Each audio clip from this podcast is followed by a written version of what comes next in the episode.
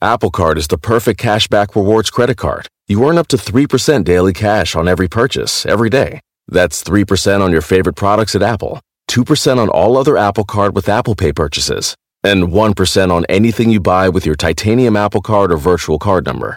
Visit apple.co/cardcalculator to see how much you can earn. Apple Card issued by Goldman Sachs Bank USA, Salt Lake City branch. Subject to credit approval. Terms apply. So why do you want to learn a new language? I'll tell you why. Because ¿dónde está el baño? Can be a very important question at times.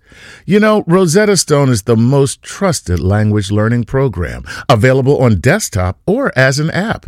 Fast-track your language acquisition with immersive lessons designed to teach you to pick up languages in a natural way.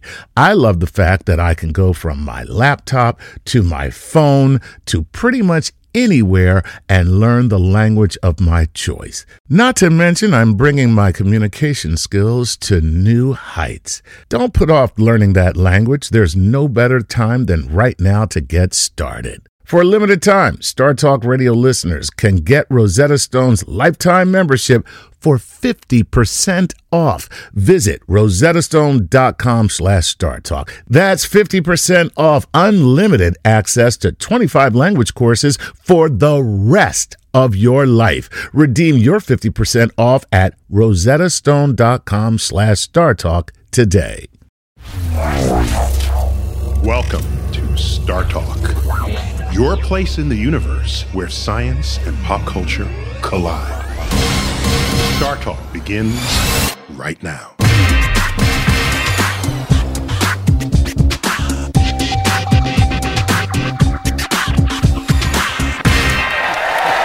Welcome back to Star Talk. This week we're on Mars with Andy Weir, who wrote The Martian, Maeve Higgins, funniest woman here. That includes all the women. That includes all the women in the audience. I think the Earth is pretty good. All the women on the panel. One. Jim Green, Division of Planetary Science at the Science Mission Directorate at NASA, and our beloved Eugene Mirman. Everybody. So we've been talking about Mars. Andy, how did you pick that place on Mars?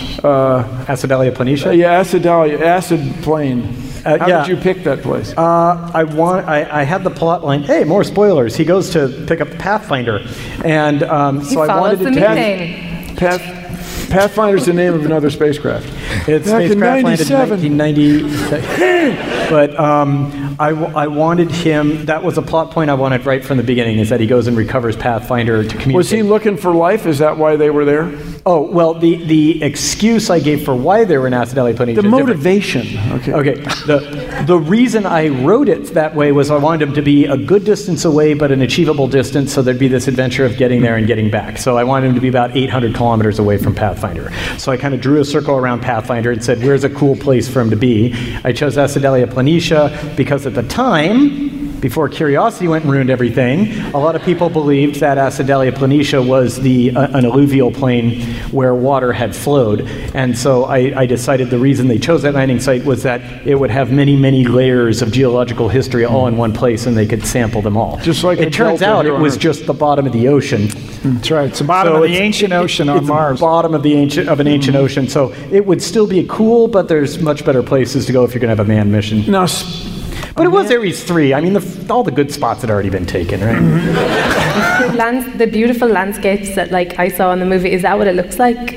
Ridley did a really great job because we gave him enormous amount of imaging and things that he could look at, and they ran around the world. Art Max, production designer who is also up for Academy Award, went out and they found locations, and they went to the desert in Jordan. Where? In Jordan. In Jordan. Mm-hmm. Yeah, a desert called Wadi Rum in Jordan, and that's all the exterior shots. Ridley Scott loves practical effects, like the sandstorm. You'd think that'd be just a bunch of people walking around in a CGI sandstorm, right? Yeah. New.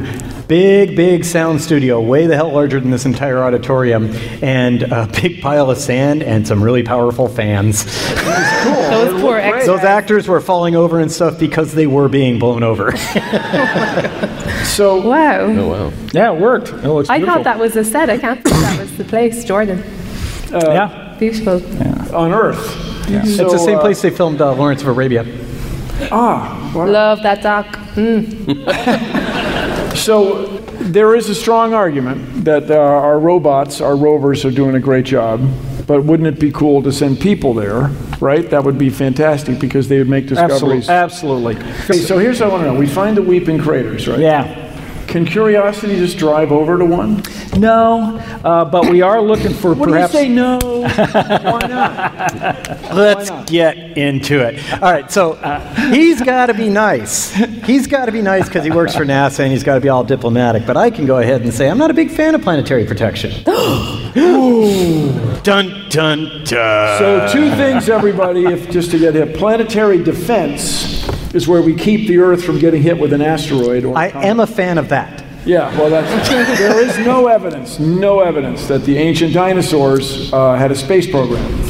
Almost certainly did not. Oh, well, there was not even the T-Rexes? Yeah. They had stubby little arms. They couldn't... Yeah. At least that's the speculation. So anyway, that's a serious matter. But then there's this other expression, which is very important, which is planetary protection, which is essentially the prime directive. Can't violate that prime directive. And so that is where humans show up and contaminate the surface with our microbes and barf. And so we're not going to Mars because we're afraid of giving it germs? Well, what we are afraid of is taking our germs with it, bringing back samples and say, oh, we found Mars germs. So we don't want to do that. So planetary protection also. Hold on, we do want to find Mars germs. Oh, we do want to do that. Yeah. But we don't want to farm our own germs. That's right. Because why don't you use gloves? So problem solved. Eugene. Well, they cook. Eugene, you have hit the nail on the head. They do. Space gloves. They have space gloves and space solvents that kill everything and space ovens that kill even more stuff. We do. Certainly crazy dead. We do. But we cannot send the Curiosity rover over there, which has been on the surface of freaking Mars for 3 years, irradiated with ultraviolet of death and night and hot and cold, and there's some concern that there's something still alive on the outside of it. Well, this is a really good point. Maybe we can, in the sense that we are indeed looking at whatever microbial human life we took with Curiosity, whether it might still be alive or not. And if How do we do that? Well, we do that through computer programming. Oh. You know, we hire Andy's firm and bring him back on the job. So you're saying there's an app for that? There might be. Soon. There's so many. But you know, we do that analysis, and then we've got to be able to demonstrate what we call bioburden, what kind of material might be on the rover that if it's gone or it's at such a low level, then we might be able to creep over to what would be a weeping area. So, and so you're afraid that something would go from the Curiosity to... Correct. Correct. And then a bunch of birds would form, or what? What's the practical fear? The concern is that we will basically infect Mars with Earth life and displace the local population with Earth microbes. Well, that would be the end of the world, evil, mad person scenario. But more likely is you think you found something that you really haven't. Right. I mean, we really want to find life beyond Earth. So that is the significance of water, right? That is the significance of water. We believe water firmly on the surface. That at least life that we know has to have water. And so now that we're finding how rich Mars is with actual water, that really bodes well for us giving it a shot to find these places where water exists. Because everywhere on Earth there's water. Everywhere there's something alive. That's right. Yeah, they're related. We've been following the water concept of how we do Mars research now for well over 10 years, and it's really served us quite well. So but we're going to have to design something pretty special to be able to do that. And we'll have to bake it, and we'll have to do a variety of things to protect it. To make it super sterile. Super sterile, and then go there and find indigenous life. What would be the significance of finding life on Mars? Well, would prove Buddhism is true. Well, only if that was you that went there. Well, validate David Bowie's eternal question. Yeah. Yes. Wow. No, I think it would change the course of your history. It would, absolutely. I think everybody would think differently about what it means to be a living thing in the cosmos. If I can offer my opinion on that, it's if we found actual life on Mars or fossilized evidence of past life on Mars, we would then very quickly discover one of two things. Either one, Mars was, well, three things, I guess. Either one, Mars was infected by Earth by some natural process in the past, like maybe material from Earth got kicked up by an asteroid collision. That's not so likely. More likely is Earth got infected by Mars, meaning that like life managed to travel through natural means from Mars to Earth. That's the kind of panspermia theory, in that there was life evolved in one place once in our solar system, but managed to infect two planets. We're the Martians we're looking for. We are. In that scenario. There is a good chance. Yeah. If you look around this room, there is a good chance that what you're looking at is a bunch of alien invaders. And then the third. Are you talking about me? Yes. Yeah. Yes. That's right. With alien of extraordinary ability visas. Yes. Oh, the rust-colored cards. Yes.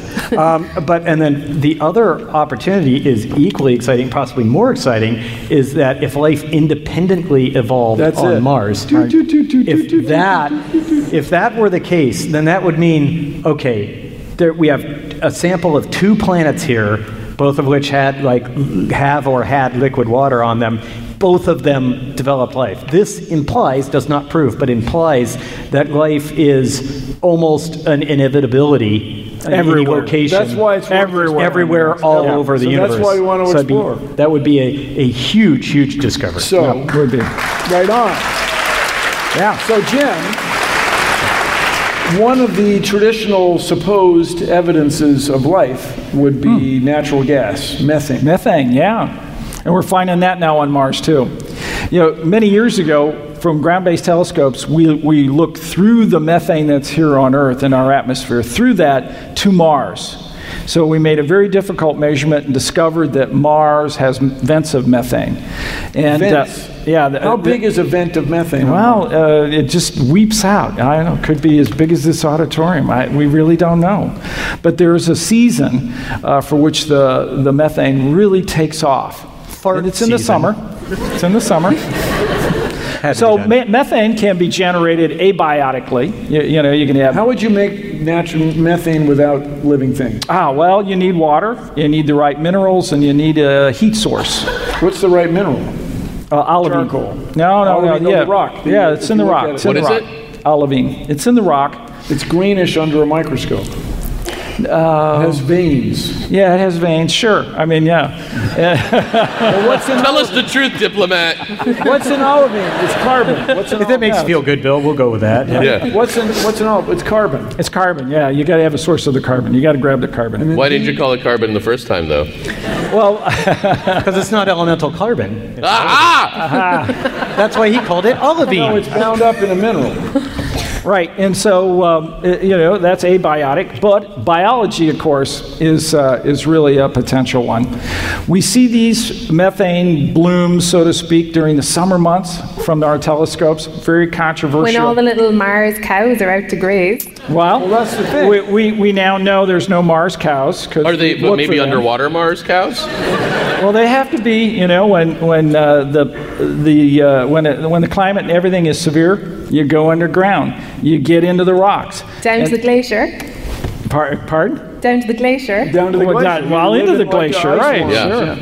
Sure. But so you're saying there's possibility abiotic is no life, but it's also possible that there's some Mars probes oozing natural gas. So Curiosity has measured that methane. So now there's no doubt Mars does indeed. How do we measure methane from 4 billion kilometers away or whatever? Well, we do it with Curiosity.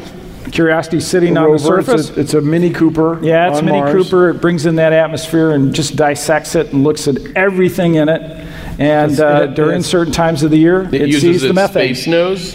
Yeah, it sniffs real well. It's you know, a few parts right? per billion it can get. Oh, that's very good. Jim, yeah. Is it a spectrometer or a spectroscopy or which one? Yeah. Is it? They actually measure the isotopes. Okay. So they really handle the individual molecules themselves. By shining a laser through it, or by squirting it at high speed in a vacuum or something. So they have. You'd have to kill us. No, we don't have to kill you. So sounds like you maybe do. No murder today. But the methane that's leaking, we've done the analysis, and it looks like it's coming right through the soils where Curiosity is sitting. They measure it during the day, and we know the winds during the day in Mount Sharp, around where Curiosity is sitting, all moves away from the crater. So there's no way that the methane that's being generated at other locations can come down to Curiosity. So it has to be leaking right through the ground. So if we really follow the methane, we might be heating our HABs with a source of methane underground. It's another example of how you'd use the environment. Follow the methane. I always say that. Kind of. And so along that line. How often does that come up that you say that? 8 times so far. Okay. Well, if you're stuck in an elevator, along that line, things have come from Mars to the Earth. Yeah, Mars absolutely. Gets hit with something, yeah. Right? And they... Like ALH 84001. Yeah. So what happens, of course, is big impacts and Mars gravity. What meteorite's he talking about? ALH 84001. Allan Hills. Allan Hills is a place in the Antarctic.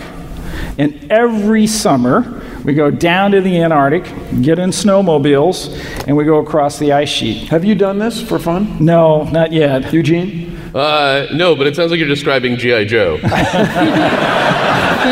Oh yeah, when they had to get one of the parts of that death ray thing. That was awesome. So here's the thing: when you find a rock on the ice, it's black. You see it. There's no other way to get there. The only way for the rock to get there is from the sky. That's right. So it falls in, gets embedded in the ice, and the ice moves, and then some of that stuff just gets uncovered over time. And so we'll gather 600 to 800 rocks, meteorites now, and bring them back and analyze them. And in that set, over the years, we've found about 100 meteorites from Mars. How do we know they're from Mars? So when you look at the gas... Shergottites. Yeah, so when you look at the gas that's trapped inside... That is some word comedy right there. Yeah. So when you look at the gas that's trapped inside the rock... They're called Shergottites. That's not a joke. They are. That's right. They are called Shergottites. They had a technical name, when they were first found, and then when we determined that they were from Mars, we call Mars meteorites now. Yeah. But first they were called Shergottites. Shergottites. You know when Mel Gibson was arrested for calling the... Yeah, that was not sugar tits. It's Shergottites. So what happened was they found... They were analyzing it back before they knew that they were from Mars. They were analyzing meteors that they'd found all over the world, and they said, most meteors have this kind of chemical composition.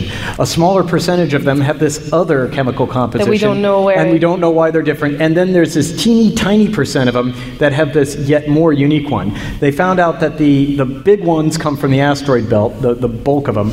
Then the smaller set come from the moon. That got, things hit the moon, it gets knocked off and comes here. And they're but we don't know where this is. And for years, they speculated on what the Shergottite main body was. They're we don't know. Something out there is a single thing that all of these little things was the original one named after a place? It was a scientist, I think, who isolated it. Yeah, Johnny right. Sugar. Johnny Sugartits, yeah. And then... he was mostly tight. Yeah. So, but then anyway, when Viking landed... You put this meteorite in an oven and you crack it open. You look at the trapped gases. How do you have a vacuum chamber and you have some stainless steel cracker openers? Yeah, you guys want to science the shit out of this subject. So, has that phrase echoed around NASA's offices since it was in the movie? Are you tempted to say it daily? No, I try not to. But it's what you're doing. But they don't say it. Yeah. So that's ALH 008084. ALH is a famous one. Yep. There's Murchison. Murchison is a different one. But you know, when you look at the gas on ALH and the Allan Hills meteorite, and now we've measured the gases to a high percentage on Mars, they're identical. And that's what really was the clue that said these are from Mars. Now, Murchison was another meteorite, came down in the 1970s sometime, maybe 77, 79, and it is a completely different type of meteorite. It's a what we call carbonaceous chondrites in another pile. It's also small number of piles. And this meteorite's got amino acids. This meteorite is really one of the primitive ones. The amino acids, the like building blocks of life? Yes. Double, a bunch of carbon double bond, oxygen double bond, some stuff hanging on. And so the amino acid is a complicated molecule, and it's survived going through the Earth's atmosphere and smashing into something. Right? And so what we believe is happening here is these amino acids, these basic building blocks of life, are part of our collapsing cloud that created our solar system, and then they are running around seeding all our planets over time. So Mars. Is there a plan with that? No. Well, there might be a grand plan. We haven't uncovered. So they hit all these. They hit all these. Yeah, the Earth, you know, and so these are really a particular of interest to us to get more information about them. So we're launching a mission to one right now, a really big one. It's called Bennu. The meteorite. Yeah. You didn't hold the contest to name that, huh? Yeah, we did. We did. Sure. And the winner was Bennu? Yeah, it's all right, you didn't hold a very extensive contest. Well, it's an ancient god. Got the name. The name came from an ancient god, and it's a big asteroid. We're going to try to learn more about the primordial solar system so that we can answer these deep questions. And that mission is called OSIRIS-REx that we're going to launch in September to go to Bennu. How hard could it be?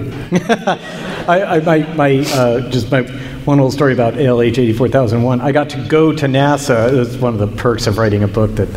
I got to go to NASA for a bunch of tours, and they brought me to the meteorite. Did they know you were there? Right. It was on the regular keeping a tour. Step ahead of security the whole time. It was and they gave me a tour of the meteorite lab, and the guy. Where was this at Johnson Space Center? Yeah. They curate all our meteorites in Texas. And the guy was showing me various meteorites, and he's like, and now this one, and I could tell, I knew it from the shape. I was like, oh, that's ALH 84001. He's like, yes. And I was like, I felt a little proud of myself. Does he hold it? No, it's in a bag. First off, it's a clean room, so you're all dressed up in the bunny suits, and then additionally, that sample is in a sealed bag. Yeah. But the other silly thing I'll say is that once I started making pretty good money off of the book, my stupid, pointless impulse purchase was I bought a Martian meteorite. I own one. It's at home. It's about 33 grams. It's a little sample. Yeah, but you didn't buy it from NASA. You got it. No. This is legal. Things that just fall to the ground from space belong to whoever picks them up first. And rock hounds. This is real. Yeah. No, there's a guy called the Meteorite Man. The Meteorite Hunter. Yeah, is actually the guy. Contact him. So great places to find them because they do look like normal rocks in many ways, like the Sahara Desert. So there's a lot of Bedouin tribes that will go out and find meteorites and bring them in and sell them. How do they know that how do the Bedouins prove that they're meteorites? Well, you see there's sand, and then there's a rock sitting on top of it. And there's no way that rock would be from Earth. That would be idiotic. No, they have... They look different. My bad. Well, they look different, and sure. I don't know how the Bedouins tell them apart, but then the scientists analyze it and the makeup, and they can tell whether or not it's from the asteroid field, the moon, Mars, whatever else. Hey, and so my little rock comes with all the paperwork to prove it. And how much was it? Is that rude? What? Was it like $5,000 or like... Oh, yeah. It was more than that. 33 grams is more than 5K? Yeah, it was about $10,000 that I paid for it. Andy's doing all right, ladies. I'm just saying. So I acknowledge, but you know, it's a silly purchase. But man, no, it's so cool. Not for someone who wrote The Martian. No, I think it's pretty cool, man. No, everybody who comes over to my house, I'm like, see that rock? That's from Mars. No, really. Whether you're a family vacation traveler, business tripper, or long weekend adventurer, Choice Hotels has a stay for any you. And that's good, because there are a lot of me's. Choice Hotels has over 7,400 locations and 22 brands, including Comfort Hotels, Radisson Hotels, and Cambria Hotels. Get the best value for your money when you book with Choice Hotels. Cambria Hotels feature locally inspired hotel bars with specialty cocktails and downtown locations in the center of it all. Hey, that's me. Radisson Hotels have flexible workspaces to get the most of your business travel and on-site restaurants. That's me too. And at Comfort Hotels, you'll enjoy free hot breakfast with fresh waffles, great pools for the entire family, and spacious rooms. Hey, that's me too. I guess I'm just going to have to stay at all of them. Choice Hotels has a stay for any you. Book direct at choicehotels.com, where travel comes true. Welcome back. I'm Bill Nye, hosting this week. Up here on stage, we have Andy Weir, who wrote The Martian, the book and the movie. We have Maeve Higgins, who's now in the United States. Maeve's a spacecraft. You're working on that. Speaking of which, Jim Green, director of planetary science at NASA. Jim, Curiosity and, Green, favorite, Eugene Mirman. MRO. Maeve. No, it's cool. I might change my name to Maeve, totally. Well, keep us posted. So, do you guys have, here's what we at the Planetary Society, representing people in over 130 countries around the world. We want to know what's the specific, we have some milestones, some kilometer markers. We do. Yeah. For example. So, well, we're doing a number of things in the near-Earth area using space station. This includes, growing some food on figuring out how to grow food. In hydroponics, we use a water solution with a little soil around the seeds. What about air? Seeds. Oxygen. We have a variety of processes already in place on space station to scrub out the carbon dioxide. But as I mentioned, Mars 2020 will have its own experiment to bring in carbon dioxide from Mars's atmosphere and split out the oxygen and then store it. And from that, we can use it for a whole variety of purposes. It's basically, it's the real life version of what was at the time fictional, the oxygenator from Martian. Yeah. And it's called Moxie, right? It's called Moxie, yeah. That's right. Because it's an acronym. Mars Oxygen Exchange.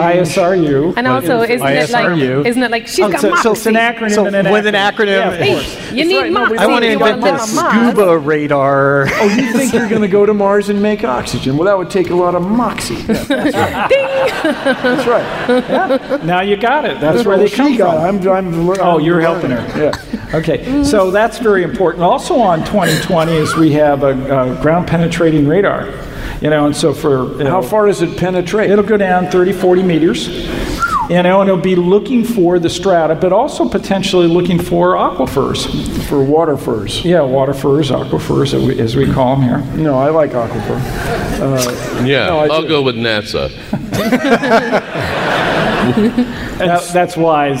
So look, with that said, are we going to send a mission after that to really go look for signs of life, like serious biz? Well, we're talking about that right now and what that would look like. Life is kind of hard to do if you're making measurements to go there. And the reason why is our astrobiologists have defined life this way. It has three basic attributes. It metabolizes, brings in material, and that's where you need the solvent, you need the water to extract food out of it and dump the waste, and then exchange material. So an astrobiologist is a biologist of the stars out there. No, that'd be an astronomer or an astrophysicist. We're talking about biology. Astrobiology around like this. Yeah, astrobiologist. Exobiologist, maybe. Well, the astrobiology is another one. But so you want to metabolize, you want to reproduce, but you also life evolves. And so it's hard to build an experiment to go do that. But life has a whole variety of other attributes. Like dancing? It does. Like if you found like a cat dancing, you'd be like, that's alive. Well, that's live. Let me put it... Yeah, if it reproduced, Jim, let me cat having sex and dancing. Sorry. Look, let's say, hold a second. Let's say you found a weeping crater. Yeah. And it's got water. Yeah. And you got a rover that's got enough power to drive over to the weeping crater wall. Can we just for nothing else? Can we have a microscope big enough, powerful enough to see a micro? We would scoop up the material and bring it in and look at it and tear it apart. Look for cells. Look for its composition. Can we just plan to do that? You know, as I like to say, some of my best friends are geologists. You know, and I like rocks. But I want to go up there like we're really going to look for life. Like well, we are discussing the next generation experiments that would go do that. How's this for a scenario? Wouldn't it be cool if there was one of those RSLs, which is what RSL is a recurring slip lineae, which is what he's been calling weeping craters. Weeping craters. Yeah. Wouldn't it be cool if there was one of those within a reasonable range of Curiosity right now? And Curiosity's been sitting on the surface, and its little drill bit has been hit by ultraviolet light for 3 years. And wouldn't it be cool if we had this entire Mars science laboratory, if you will, sitting on the surface, and we could just drive over there and look at it? Oh, man, that would be awesome if that were only true. But we don't because... Well, we do. But we don't want to contaminate. Because it will infect the... So what we found by our orbiting satellites is there may be some weeping going on in Mount Sharp, and we haven't studied that enough to really determine if that's water or that's material sliding down the hill. But if it's water, you can't tell the difference from orbit. From orbit, cameras. Yeah, we have other work.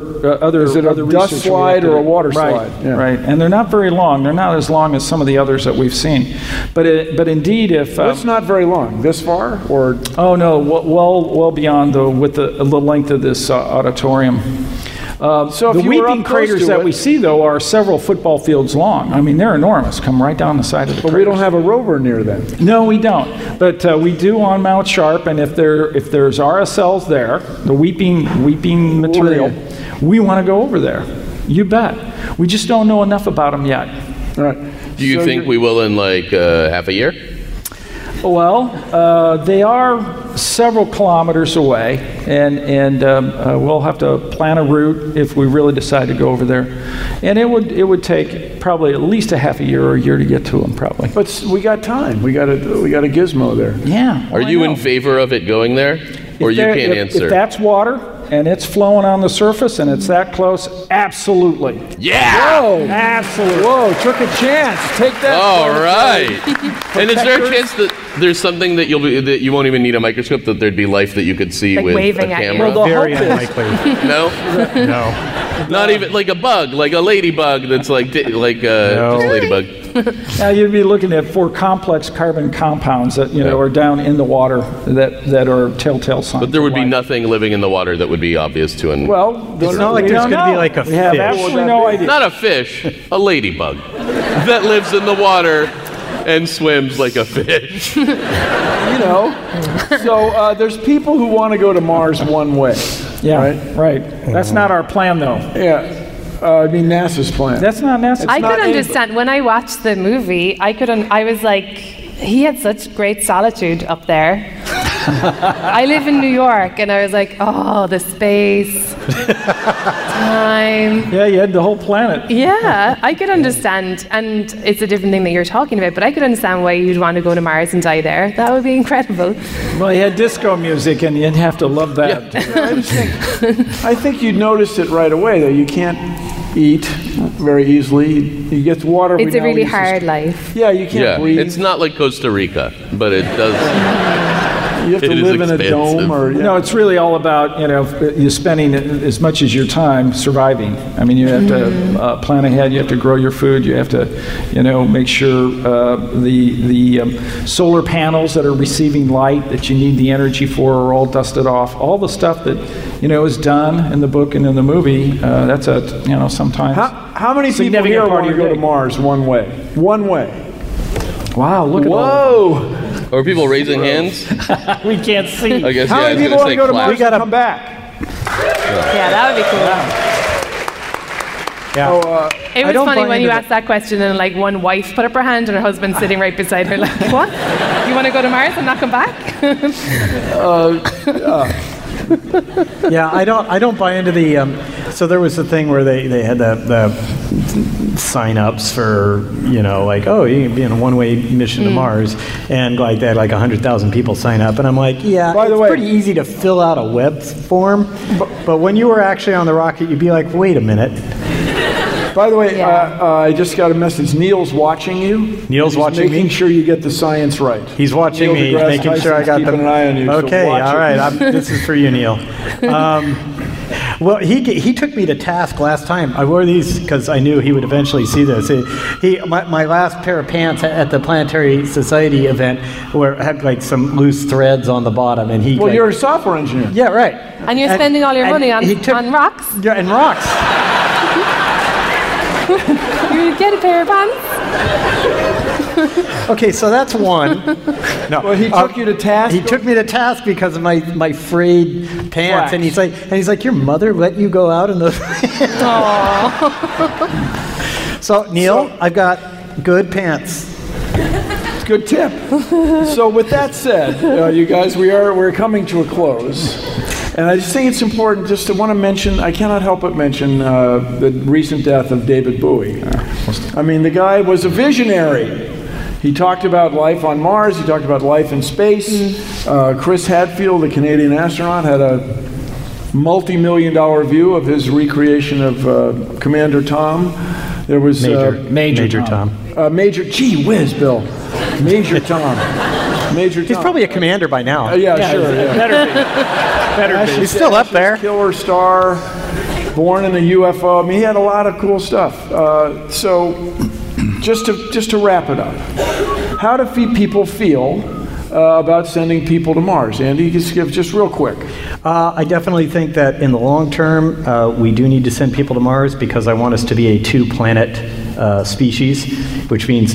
A catastrophe on Earth, whether it be war, disease, asteroid strike, doesn't eliminate our species. But in terms of scientific discovery, I mean, I hate to go against what most of the people here would want. If all you're doing is trying to discover things scientifically, I don't see a reason to send humans yet. The reason I want to send humans to Mars is to colonize it. Wow. So you are a computer programmer and you back up your software. Yes. Yeah, sorry. No, that's the thing I say. So, Jim, why do you want to send people to Mars? 25 years of being a computer programmer has taught me the value of backing up things. Yeah. And you're afraid to fly, by the way, right? I am, yep. Yeah. I'm getting better, though. Good. Jim, why do you want to send people to Mars? Well, I think, as explorers, as Americans, this is what we do. You think about America and how it was created over time with people coming in that wanted to explore this nation, that wanted to do the pioneering. It's in our genes. There's a lot of people out there that, we can't leave the Earth. Well, it must not be in their genes. They stayed home. We're the ones that have colonized America. We're the ones that keep exploring. We are the nation that has been first to every one of our planets and a couple of our dwarf planets, and we're still exploring. This is what we do. I mean, it's critical. The Soviets got to Venus first. No. Okay. Flew by. Okay. So just saying. I'm just saying. Well, just let me say that space exploration brings out the best in us, no matter where we're from. I'm serious. Exploring the cosmos tells us more about answering these two deep questions: where did we come from, and are we alone in the universe? And if you want to know the answers to that, you have to explore space. And furthermore, whenever we go out there, we solve problems that have never been solved before. And this is worthy of our intellect and treasure. This is what makes humankind a worthy species on this remarkable planet in the cosmos. So stay tuned. We'll be right back with Star Talk.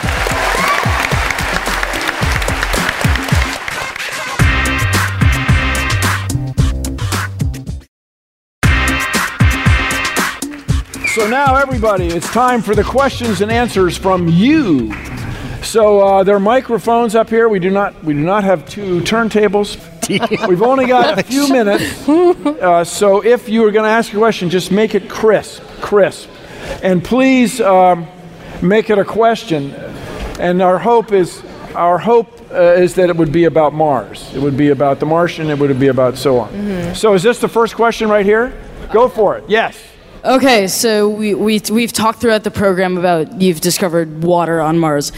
If we were to somehow be able to transport the water that we found on Mars to Earth, and say you were to make a glass of it, I don't know why, but say you were, what differences from that and Earth water would be apparent if, say, you just had it in your house and tried? Well, if it's really water, there would be no difference. Well, would there be a different number of neutrons? Would there be something? No, it's the impurities in it. It's the salts that are keeping it liquid. So anyway, what these guys, geologists, are the worship words for these guys or gals is sample return.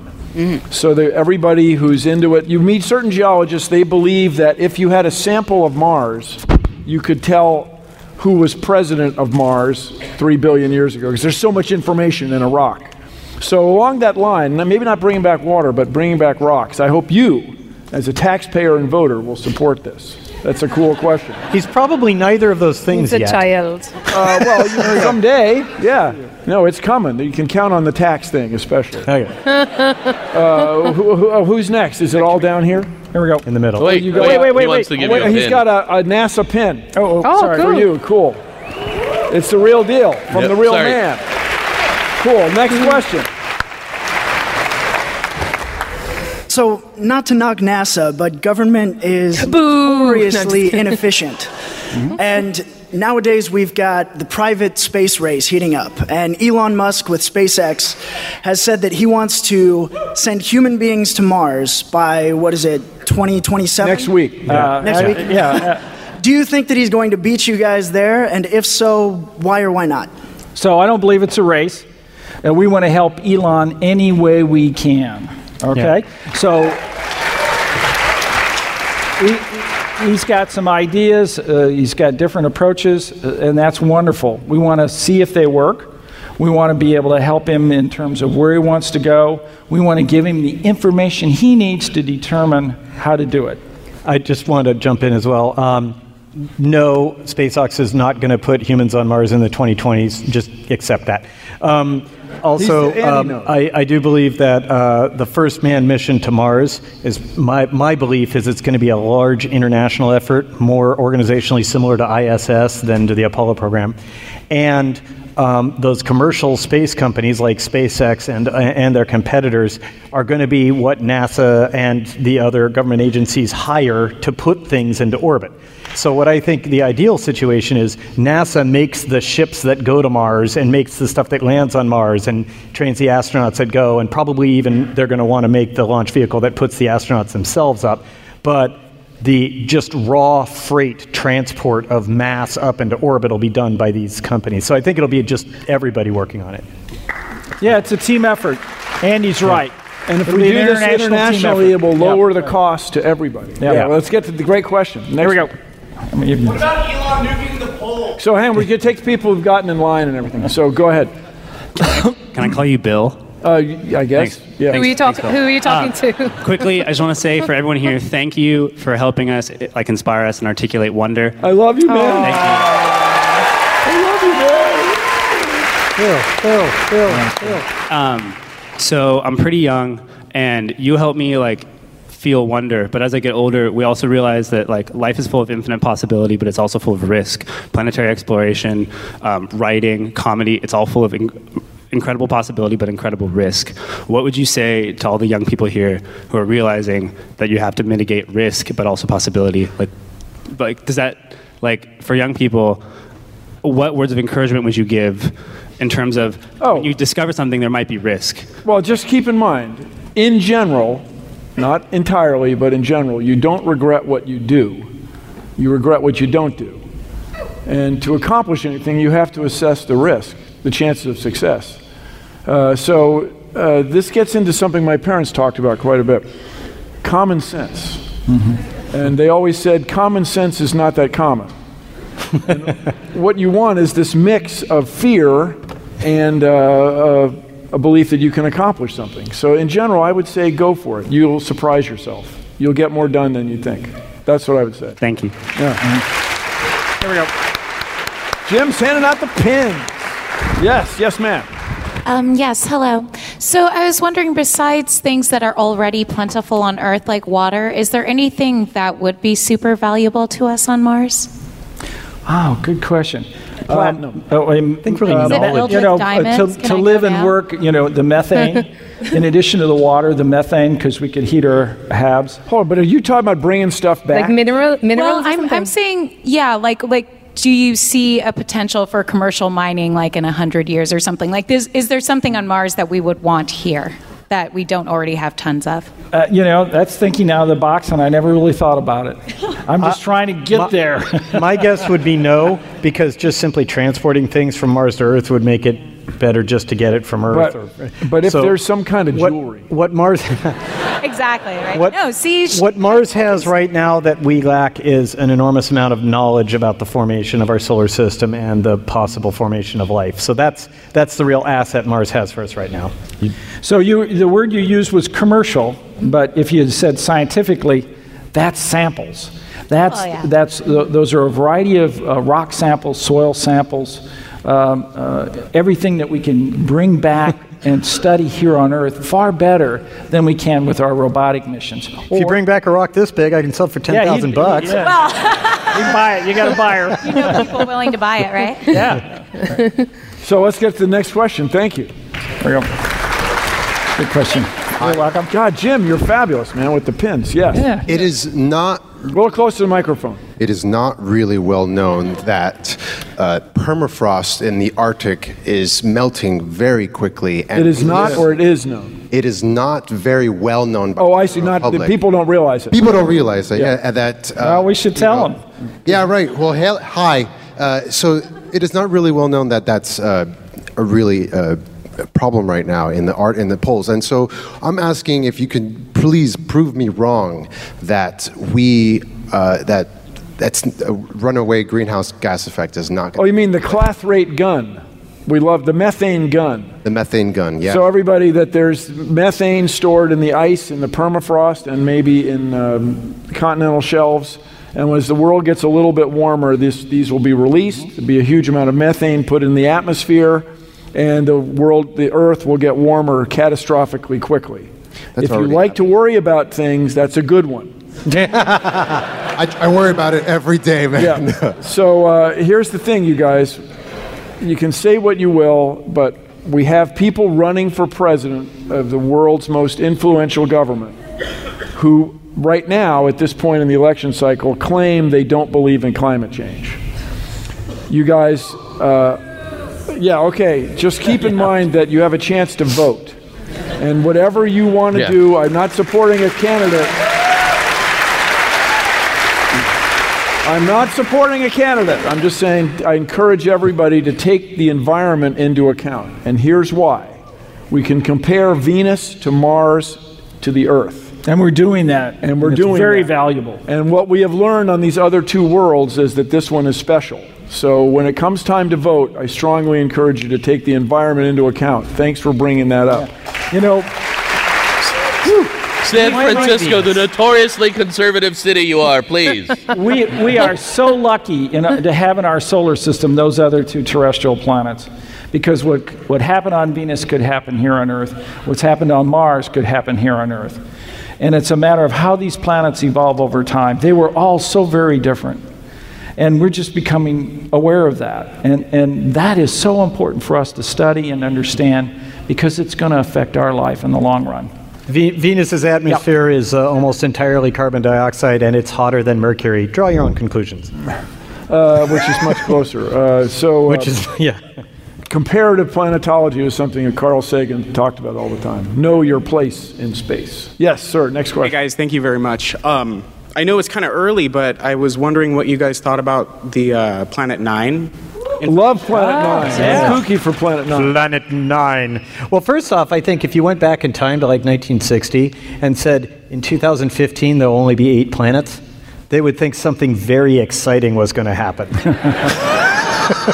But anyway, this is, everybody, if you don't know, it's reasonable that there's an enormous body, planetary body, out beyond the orbit of Pluto, 10 times, 20 times farther from the sun than we are. No, 200. 200, that's what I was kidding. 200. You're absolutely right. 200 times farther from the sun than we are, and this has gravitational influence out there. And it just shows you there's so much that we don't know right here in our own solar system. And that discovery was made in your lifetime, and that's pretty cool. Well, you know, if it's out there, we'll find it. We haven't found it yet. There's always the... That's that NASA confidence. Yeah, well... If it's out there, we're going to find it. We're going to find it. How hard can it be? It's a whole freaking planet. I mean, what's wrong with you guys? How could we miss it? So we have a huge telescope called James Webb Space Telescope, JWST. And what we'd like to do right now is narrow the search area because, you know, that whole region is huge out there. And James Webb has got such a beautiful mirror and right in the infrared, right at a the wavelengths that it'll see it. And we just want to point there and find it and see the disk and understand it and look at it and really try to figure out how it got there. Because it didn't form there. It had to have formed inside this group of planets we have. I have been informed this next one's the last question. I'm sorry, guys. Striped sweater, man. Bring it on. This is it. Okay, so... Close to the microphone. Let them hear you outside. Blow the roof off the dump. So I was thinking, after humanity colonizes Mars... The way we will. Yeah. Where are we going to go next as a species? Where would you like to go? Europa, maybe? Europa. The solar system is ours. Let's take it. It's a piece of cake. Come on. Anyway, Europa has twice as much seawater as the Earth. Are there Europanian fish people swimming around out there? And if we discovered them, it would change the course of human history, and I want to do it in my lifetime. Yeah. Oh, I do too. So support the work of space exploration, and let's change the world. Thank you all very much for coming. Give it up again for Andy, Maeve, Eugene, and Jim. Thank you all so much. And Bill. Thank you. And I'm Bill Nye. We'll be signing books in the lobby in just a few minutes. Thank you all for coming.